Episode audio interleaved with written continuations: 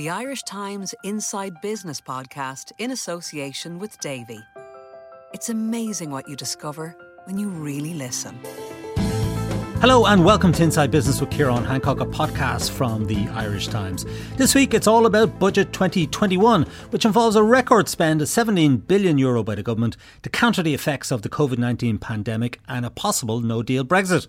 Later, Cliff Taylor of the Irish Times and Liam Diamond, a tax partner with PwC, will take us through the minutiae of some of the headline measures, and I'll also be talking to Eoin O'Mara Walsh of the Irish Tourism Industry Confederation and Patricia Callan of Drinks Ireland, and we'll be getting the reaction from businesses around around the country to the latest budget measures. Now, I'm delighted to be joined on the line by Jennifer Bray of our political staff, and she's going to uh, walk us through some of the big numbers from today's budget, a record budget.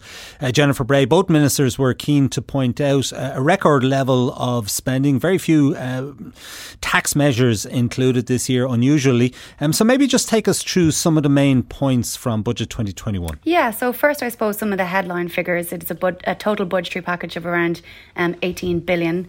Um, and it is a budget which is framed firstly on the basis that there will be no bilateral trade uh, deal between the EU and the UK, but also on the uh, probably very valid assumption that COVID 19 uh, will be around next year and that no vaccine um, is imminent. So we did expect the forecast will be quite grim, and it is. Um, Paschal Donohoe discussed, talked about how around 320,000 jobs um, will be lost in 2020. Um, around 155,000 of, the, of these jobs will be recovered next year. Um, and he also said that the level of economic activity, which we saw last year, that that actually won't return to those levels until 2022. And even then, actually, the outlook is quite uncertain. So, no big surprise then to hear that he will be raiding the 1.5 billion rainy day fund that will be drawn down. Um, and then, I suppose the first big measure that he announced in, in his speech in the convention centre um, was the recovery fund. So, this will be worth 3.4 billion.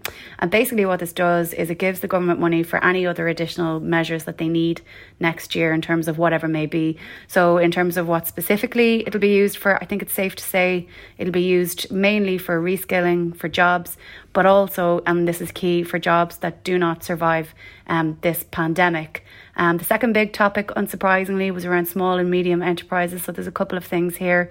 There will be an extension of the tax warehousing scheme, um, and that will include repayments of the temporary wage subsidy scheme, which will be owed by employers. Um, that that's imminent. Um, and then I suppose that begs the question about what's the future of the wage subsidy scheme. And the government is hoping to secure 2.5 billion in European funding for this. I, I suppose you could ask why they haven't applied for that yet, but that remains to be seen. And the uh, wage subsidy scheme itself, which was uh, due to continue until the 31st of March, um, will be um, extended out till the end of next year, although it's not yet known exactly what form that will take. It could be a variant of that scheme. But the big message here is that there will not be a cliff edge for, for businesses. And I can talk you through maybe one or two of the other big announcements if you like. Yeah, sure. I mean, I suppose the focus was on hospitality as well. They got their VAT cut to 9%, and there's also some money um, for supports for the hospitality and tourism sector, I think of the order of 55 million euro. Yeah, absolutely. And and this is really, in essence, um, a budget for business. Um, you know, we didn't see any big, any broad based changes in, in income tax, in, in welfare rates. There wasn't. Um, there were a few small changes, but nothing overly significant. So I suppose in, in that vein, one of the big schemes or one of the big measures announced today was this COVID restriction support scheme, shortened to the CRSS. Um, so this is for businesses that have been significantly impacted by the COVID 19 restrictions or indeed um, temporarily closed for the same reason. And generally speaking, it will um, operate and it will apply when we're at level three um, or higher, and it will cease then when restrictions are lifted. So the government did name some of the sectors that are at risk. They included accommodation, food, the arts, recreation, and entertainment. Now, if we do go to higher levels of restrictions, other sectors may come into this. So, I think a lot of the questions today have been from business about exactly how it will operate, and it looks like it'll be based on the 2019 average weekly turnover of businesses and basically you will apply to the revenue commissioners for a cash payment and it'll be an advance credit for tra- trading experiences for the period of the restrictions. So the scheme will be effective from today budget day until the 31st of march. Again something which has been criticized today. First payments coming out mid um, mid next mid next month in mid november Jennifer, what's been the reaction from the opposition? Because a record level of spending in this budget, I mean, we've never seen anything like this before in our lifetimes. Over 17 billion euro in additional spending, obviously to try and counteract the worst impacts of the pandemic. But for a government to spend that kind of money in Ireland is really unprecedented. So where where where does that leave? What room for a manoeuvre, if you like, have the opposition to criticise uh, this budget? Yeah, I suppose the first thing I'd say, which is um, probably a little bit less interesting, but just from covering budgets in the past, the impact of this it's it feels lesser because they're in the convention centre. So normally you could see the opposition parties, all of the deputies nodding in fierce agreement behind um, their party spokespeople, and it's kind of lost in the convention centre, I suppose, some of that some of that reaction. But nonetheless, some of the things that the opposition have focused on today include the fact that while the pandemic unemployment supports will be extended, they weren't restored to the previous levels that we, we saw, which was 350 euro for, for that top rate. Um, and they do strongly believe, and I think Sinn Féin and the Labour Party have highlighted this today, that that should have been um, restored, especially given the fact that we could be in for a series of further rolling restrictions, increased restrictions, and if workers were getting this payment before, they believed that they should have got it again in the future. There's also a bit of reaction about the health spending in terms of pay inequality for those who work on the front line. Um, opposition saying this was a missed opportunity uh, to address that, but certainly the the, um, the mood that I picked up on um, everybody knows this is an unprecedented situation. Everybody knows this is a huge, huge amount of money. And I think the opposition are trying to balance supporting the public health effort while also criticising the areas that they would traditionally make hay out of. And finally, Jennifer, um, housing was a big issue in the general election, and there were some initiatives announced today, particularly around uh, social housing. Yep, so we've got uh, basically funding put aside for social housing. We've got funding put aside for affordable housing, and the government are basically putting out the message that this is an unprecedented package for for the housing sector now. Oh Eoin Ó Broin has been out already criticising what he said. You know, they're talking about 12,000 units. He's saying a lot of that was already provided for in the Rebuilding Ireland plan. I think this is one of those things where big figures can be announced and it looks great on paper, but the key will obviously be um, in the delivery of that. And as we all know, that takes a lot of time until you see whether it's working or not. And I suppose the other, the second thing to say about the, the various measures announced on housing today is it will be impacted if there are uh, if there is an increase above level three restrictions because obviously if you have the country going into a lockdown a full lockdown yeah. level five then you know construction sites could close. So yeah I think that's a, a that one will it's the jury is out. Okay. Jennifer Bray thank you for joining us now, moving on, I'm joined for this segment by Cliff Taylor of the Irish Times and by Liam Diamond, a tax partner with PwC. We'll be talking to Liam about some of the taxation measures, not so many of them this year, uh, but he'll go through them for us in a few moments. Uh, Cliff, I'll come to you first. What was the main takeaway from the budget for you? The amounts of money, uh, Ciarán, I think was the main takeaway for me. I, I think if you look at the amount that they're planning to borrow next year, uh, I thought maybe they'd try for a bigger reduction in the deficit, uh, 21.5 billion this year. Thought maybe under 20 billion next year, but they've gone for 20, mm. 20.5. Um, that allowed them a bit more leeway or, or a good bit more leeway for, for, for all kinds of spending programs. So I think faced with the choice of uh, of kind of holding back a bit or, or going for it, they've, they've kind of gone for it.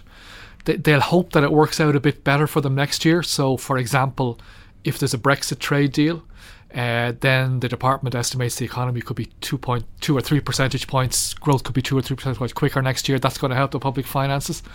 And of course, if some kind of vaccine appears, say in the air, middle, early part of next year, uh, then that could obviously transform economic prospects as well.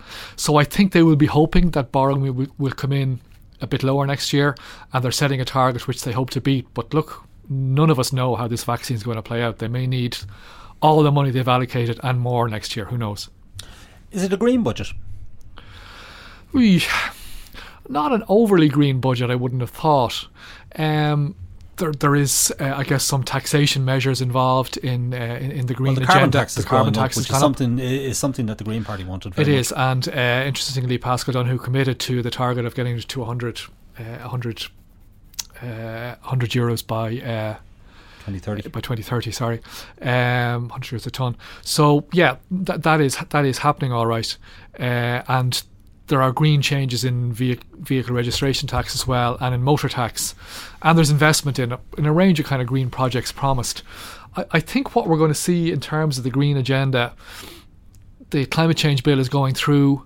Uh, it's it's going to hopefully go through by the end of the year. That's Eamon Ryan's target, and a lot of the measures uh, and investments are going to kick in next year. So I, I, think the Green Party had already kind of prepared the way a little bit in terms of expectation, saying, look, the big investments that are needed in, in, this are going to come in subsequent budgets. We obviously did see cycling, walking referenced, wind energy referenced, but there's going to be really big investments required in future years. I think really the focus on this was getting through the pandemic. There was a green a green tinge to it elsewhere, but maybe the big spending on that. Yeah, a billion euro was announced for public transport. I mean, some of that might be reheating numbers. Uh, yeah, yeah. Politicians are known to do that from time to time, and they talked about a, a lot of electric carriages for the Dart. Yeah, uh, for example, it sounds it sounds good if it can be delivered upon. Um, seems to be a lot of investment for roads as well. There is, yeah. Uh, may, maybe slightly surprising the emphasis that was put on the roads investment by uh, Minister Michael McGrath, but I guess that's perhaps the Dunkettle interchange and those various things play play well. Particularly, I think a lot of the extra spending. There's the COVID bits of extra spending, if you like, and then there's the the other stuff the government's doing for investment and the like, uh, and the health service. And a lot of the question that's that's going to, a lot of what it's going to come down to in terms of the additional spending, the non-COVID spending, you like, is, is, is delivery.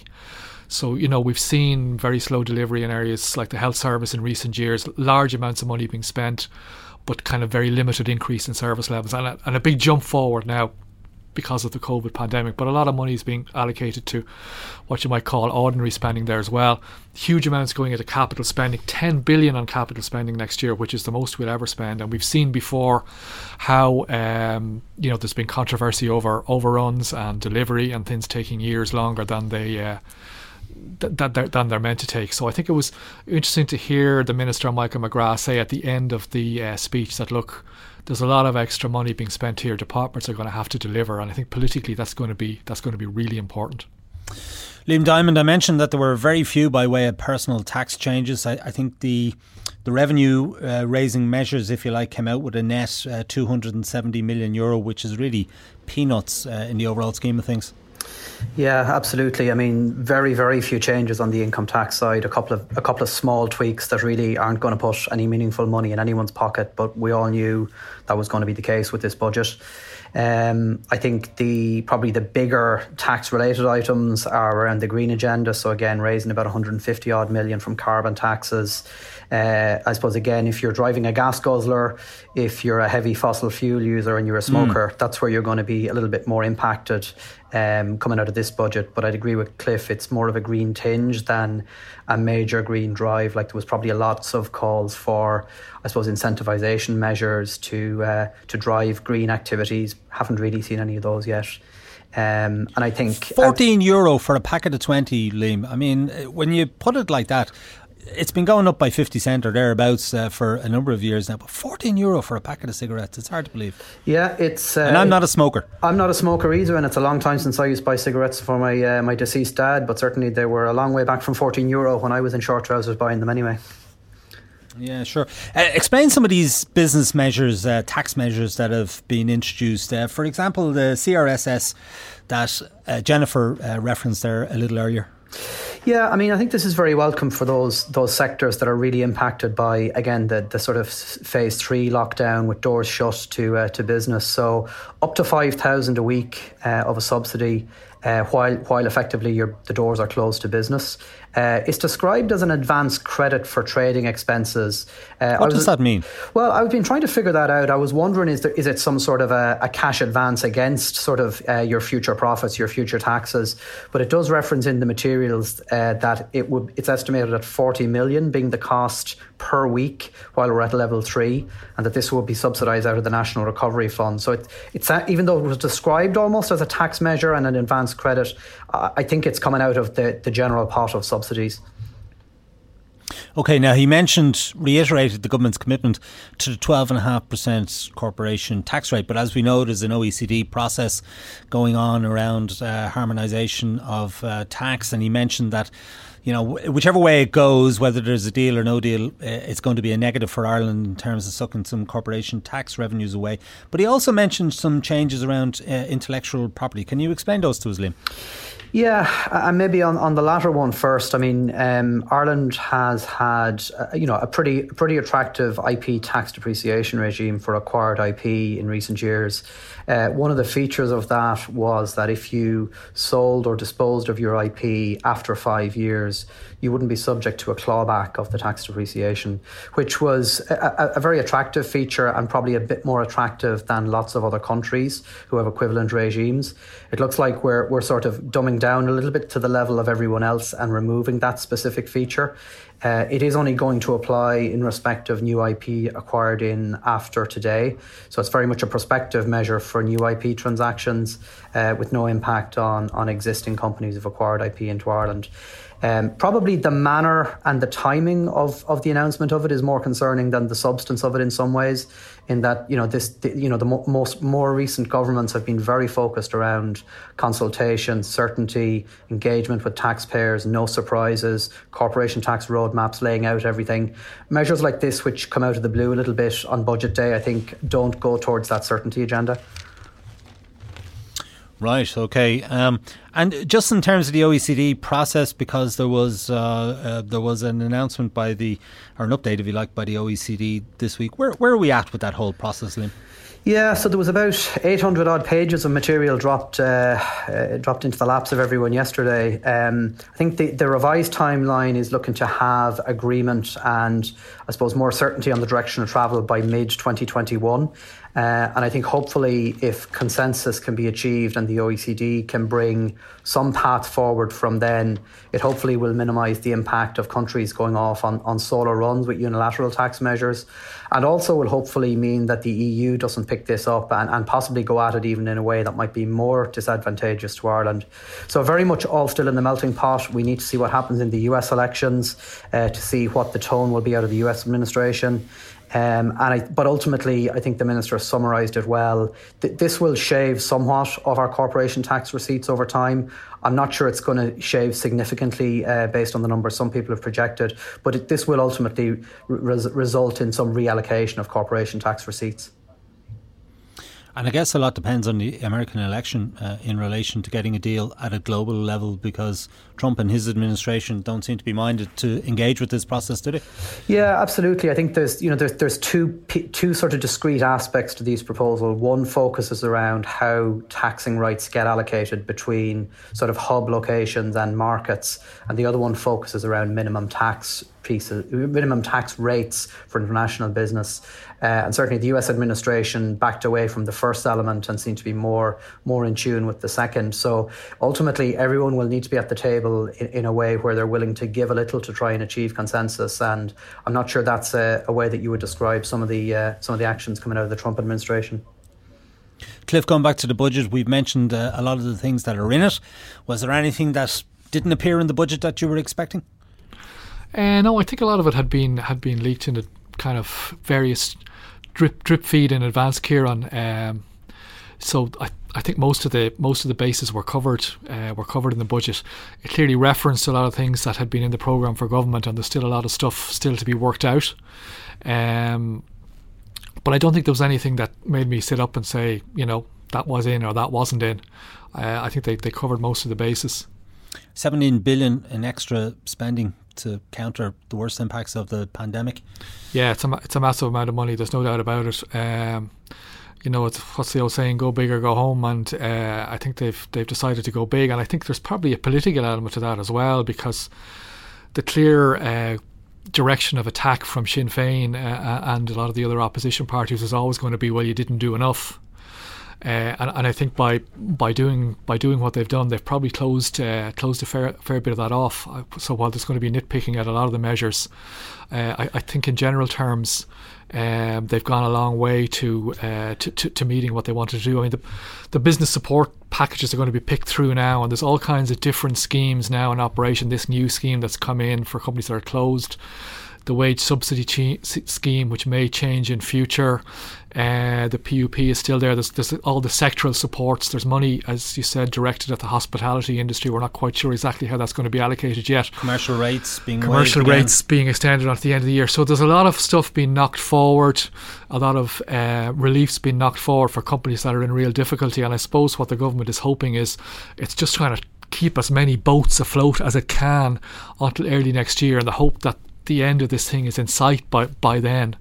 Um, and just if, on that point, Cliff, because the danger is that a lot of this spending could become embedded in our day-to-day spending going forward. I mean, there's an extra four billion for health. That's huge. It's an absolutely huge number um, in additional money for health. And I'm not saying that the health service doesn't need it. Clearly, there are strains and stresses that are very evident in the health service. But isn't there a real danger that that four billion you know, essentially will become an embedded part of the budget going forward. Yeah, there's, I mean, there's a massive amount of money being spent. You're right, uh, and interestingly, the, interestingly, uh, the ministers have tried to kind of divide it up into two pots, if you like, what they call the core spending and what they call the COVID spending, which is meant to be once off, meant to be temporary, meant to be targeted. But as you say, I, I think all the indications are that a lot of it won't be temporary. A lot of it's going to go on, and I think one of the key kind of underlying messages from the pandemic in economic terms is that we're looking at a bigger state in the years ahead. I don't think there's any question about that. We're looking at a bigger state in terms of the health service. Uh, we're looking at a bigger state in terms of social supports, areas like sick pay, um, areas like uh, you know support for employees that are laid off. I, I think you know people have fallen back on the state uh, be- because of the pandemic, and a lot of those supports are going to remain in place. And one of the interesting things that happened at the end of Paschal Donohoe's speech, he referenced the fact that he's going to set up a commission on tax and welfare, which was promised in the programme for government, but is now going to go ahead.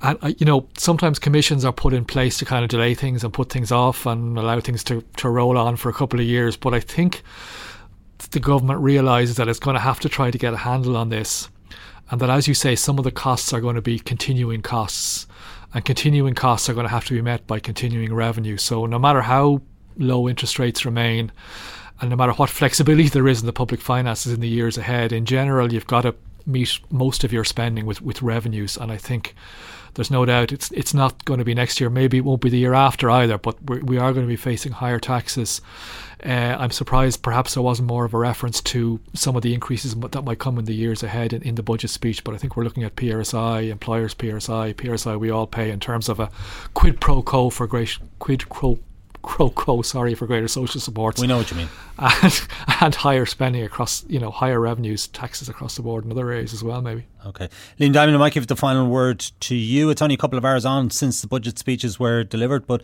any reaction from your clients or from investors overseas uh, to this package of measures, a record budget? I mean, really extraordinary numbers involved. Um, I mean, again, on the business side, no major reaction, and again, probably no, nothing significant expected from overseas, other than maybe some slight surprise at the uh, the, the, the un, unsignaled change in the IP tax regime. Again, for more our more domestic focused clients, lots of hopefully helpful news in some of the, the VAT and the CRSS measures announced today. Um, maybe to your last point about anything missed, the one thing that there was a lot of speculation about in the lead up to the budget both from a, I suppose, from a, a an incentivizing revenues and behaviours perspective, uh, as well as you know things like uh, entrepreneurs was around capital gains tax. Um, apart from some very small, subtle tweaks to the the entrepreneur relief scheme. Um, you, mean no, no targeted sort of reduced rate, no rate reduction, nothing significant there. And that was probably one of the one of the things that took up quite a lot of space in some of the uh, the pre-budget discussions and, and debates. Um, so probably maybe something we need to, need to revisit there over the coming years with, with 33, 33% being a, a very high tax rate. Cliff. Yeah, big issue for Fianna Fáil. Uh, I'm sure they pushed it in the budget discussions. They, I think they pushed it in the July stimulus discussions, the budget discussions. Political gossip is it was nixed by the Green Party. Um, as Liam said, it certainly hasn't happened. Probably still uh, remains on the agenda. I mean, one of the other things that strikes me, I suppose, is um, you were talking about expectations, and, and, and, Liam, and Liam was talking about surprise of the IP regime. The one of the key audiences for the government and for Paschal Donohoe in particular was uh, the people who lend us money. Uh, and I think one of the key things was even though they're spending a lot of money next year and the deficit is going to remain very high, that the deficit here will still be probably roughly in line with what it is in other countries, even though our GDP figures are a bit. Well, wonky. he did mention that in his speech. Yeah, even though our GDP figures are a bit wonky, um, and you know you could argue about the comparison. Uh, I think that's the key message he wants to get across, and a key reason why he's probably set a target that he hopes he can be able to beat next year uh, to kind of keep them on board okay. and allow us to continue to borrow money at, at very low interest rates. All right, well, a lot to play for, and obviously a lot of risks out there as well. So who knows whether these numbers, uh, who knows whether the, the, extra spending that they're putting through will actually be enough. Let's hope so. Um, Cliff Taylor and Liam Diamond, thank you for joining us. Okay, we're going to take a short break now. When we return, I'll be getting some reaction from the tourism and hospitality industry to Budget 2021. At Davy, we know your well-being should be financial as well as personal.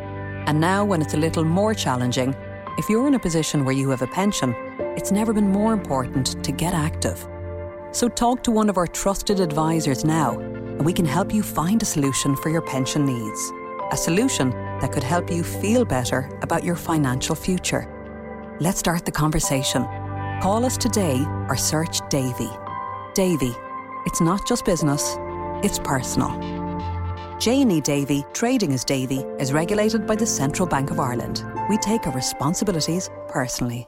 Now, welcome back. Uh, this is Inside Business with Ciarán Hancock, and this week we're talking all about Budget 2021, and there's a large element of that uh, focused around the hospitality sector, which of course has been hammered by the COVID 19 pandemic. Eoin O'Mara Walsh, um, you represent the tourism and hospitality sector, and there were obviously lots of calls in the lead up to the budget for some help um, for this beleaguered sector uh, at this time, given the impact of the pandemic. And it would seem that the government have listened because they've reduced the VAT rate from 13.5 to 9%. And they've also introduced uh, a number of supports, uh, some 55 million euro, I think, in supports directly for the tourism and hospitality sector. So your members must be happy. Yeah, I think we we, we generally uh, broadly welcome the the budget. Uh, we think the government have listened. They they now realise, I think, that the uh, tourism industry has been disproportionately impacted by the COVID pandemic. We were disappointed back in July with the July stimulus package. It didn't do a lot for our beleaguered industry. But certainly, this budget is, is, is much much more supportive. The reduction in VAT obviously is very welcome, but obviously really only uh, kicks in when, when there's demand again. But of, of more importance in the in the immediate term is the uh, financial scheme to support uh, businesses that have been uh, impacted by COVID, which obviously is the tourism and hospitality industry. And there's a 55 million euro uh, business continuity grant, which is going to be administered by Fáilte Ireland, which should help a lot of tourism enterprises. So we would have liked more, of course we would, but it would be churlish not to not to uh, uh, support the budget and say that it's it's if you like the first step to um, stabilising uh, the tourism industry because the winter months are going to be long and cold. Demand will be negligible, so we'll need as much support as possible so that we still have an industry standing in spring when hopefully uh, we're, we're we're in a better place. Yeah, I know, and I think the European Union is introducing this traffic light system as well for air travel. I, I think there was, um, I think that might have been introduced today. Actually, that's that presumably is a very important measure as well, and the government responding to that because air travel has, well, it, it really has fallen off a cliff, hasn't it? Absolutely, uh, in terms absolutely. Um, you know, like people forget, but the tourism economy in Ireland, which is made up of 265,000 people, or in a, in a normal year is made up of 265,000 people, it's actually um, a, a dependent on international tourism. So about 75% of the tourism economy is made up of international visitation. So all those Americans and French and Germans and Brits and Chinese and stuff um, that, that invade our shores, they're the ones that really add to the tourism economy. So the domestic market only ever makes up 25%. So it's not strong enough or robust enough to actually paper over the cracks. So we, we desperately need to get the international tourist coming to the country again. It's not a budgetary measure, but it just so happened today uh, was also the day that the that uh, that Ireland adopted the uh, the EU traffic light system, uh, which is to be welcomed. Now the, the key thing, of course, the devil's in the detail with all these things. The key thing is that that Ireland implements it in full, which means that they need to have a comprehensive testing regime uh, for inbound visitors. And at the moment, we don't have sight of that. But the main thing is that Ireland, if you like, has, has signed up to the principle um, and there's a common framework now across Europe that hopefully uh, will allow for international travel to recommence in a safe manner.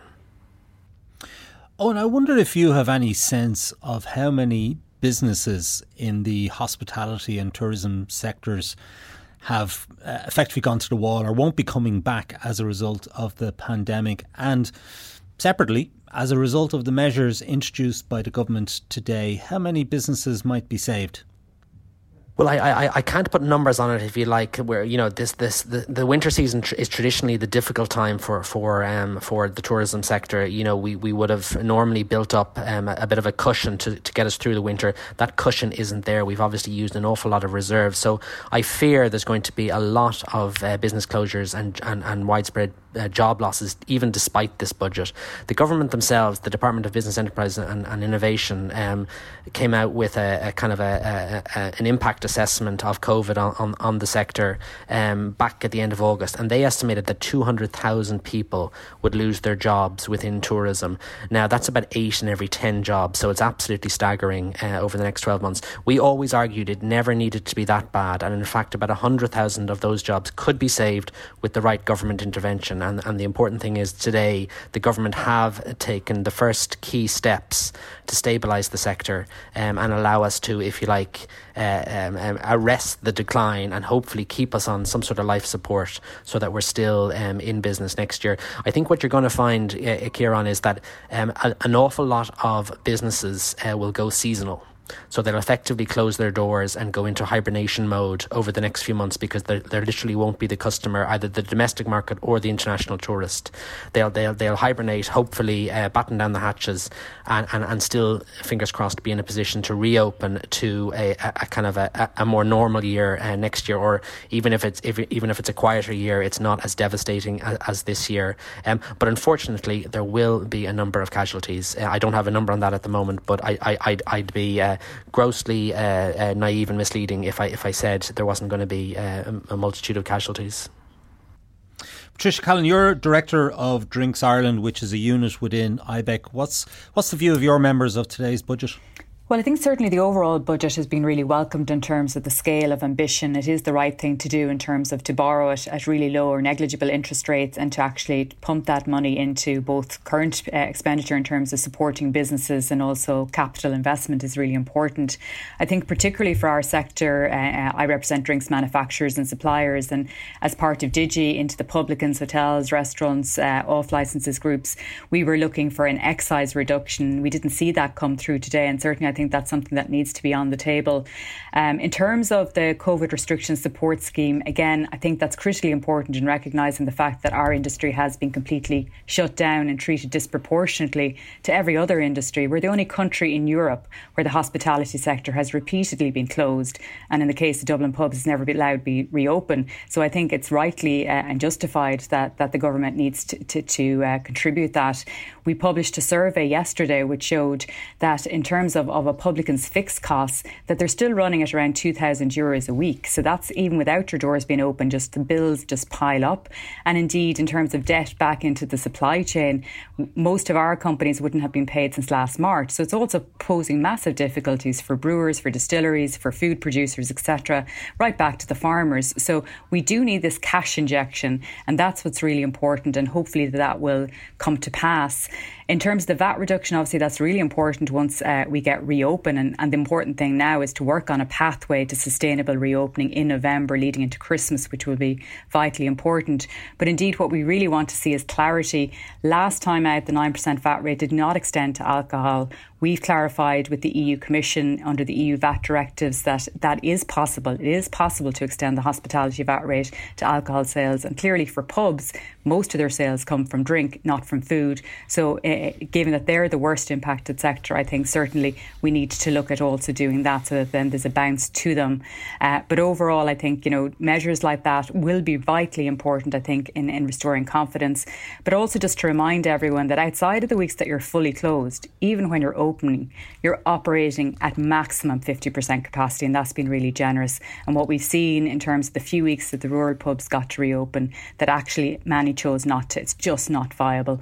And that is the real difficulty here. It's about keeping businesses, keeping people in jobs until we're through this. But the most important part of that is strategic thinking about not the, the, the, the how not to do things, but how can we do things? How can we learn from other European countries to ensure that businesses can trade through this because no government has the resources to fully fund and support all of the businesses that might potentially go to the wall. Yeah, and again, a bit like the question I asked Eoin, have you any sense of how many businesses have already gone to the wall, have already given up the ghost, uh, if you will, or a lot of them just sitting on their hands waiting to see what happens? I mean, you mentioned wet pubs in Dublin, they weren't allowed to reopen. So maybe we won't know until they are allowed to reopen just how many owners have decided it's not worth their while. But have you any sense of how many how many groups have already given up the ghost? Well, certainly from the DIGI survey, which uh, had respondents of over a thousand publicans, one third said that they were at risk of closure over half have already let people go, and half, the other half, are actually considering obviously uh, uh, more permanent layoffs as well. Really going back into the family uh, and into the, their their immediate community. So I do think there is a, a massive risk there. But then again, there's also that broader risk in the experience economy back around the supply chain because so many people. So if, if you're a small brewer or you're a small distiller and you're relying on that market in terms of the on trade to get your product to market, not just in this jurisdiction but in all the other countries we operate in, then there's also threats there as well. The longer that uh, we're locked out of that market, it is a key market, uh, again, for a lot of new brands when they're launching to build up the brands. So the, the pub is vitally important, all, uh, as well as obviously the community aspects, the mental well-being in terms of society. So I think there's more than just pure economics at play here, but certainly that that is is critically important. Certainly, feedback I've received in terms of, of this current lockdown, with people not able to move beyond counties, is that a lot of businesses businesses, a lot of hotels, restaurants, etc., have simply chosen to close because there wouldn't be enough business just within uh, uh, their their sorry their their county in terms of the hotel sector. Obviously, pubs and restaurants are fully closed, but in terms of the hotels. Yeah, sure. Eoin, can I ask you about the VAT rate? Is that going to be passed on to consumers in the form of lower prices, or is it going to be used by business owners to bolster their margins? Well, I suppose it's a decision for each um, each business owner. Um, I mean, a lot of them, I imagine, uh, will need the, the, the financial cushion, um, and I think the government even have have said that you know they won't be as stringent as they would in the past of making sure that it's passed on. But I suppose the market will decide um, based on kind of demand and, and supply metrics. Um, but you know, previously, like the previous VAT at nine period, um, the VAT was passed on uh, because it was a demand stimulus, whereas now it's it's as much a supply measure as anything else. But um, I, I, think the, the one thing that I would be uh, anxious just to state on the VAT on the VAT is that um, the minister Donohoe uh, in a speech said that it would continue uh, through to December 2021, which is only 14 months.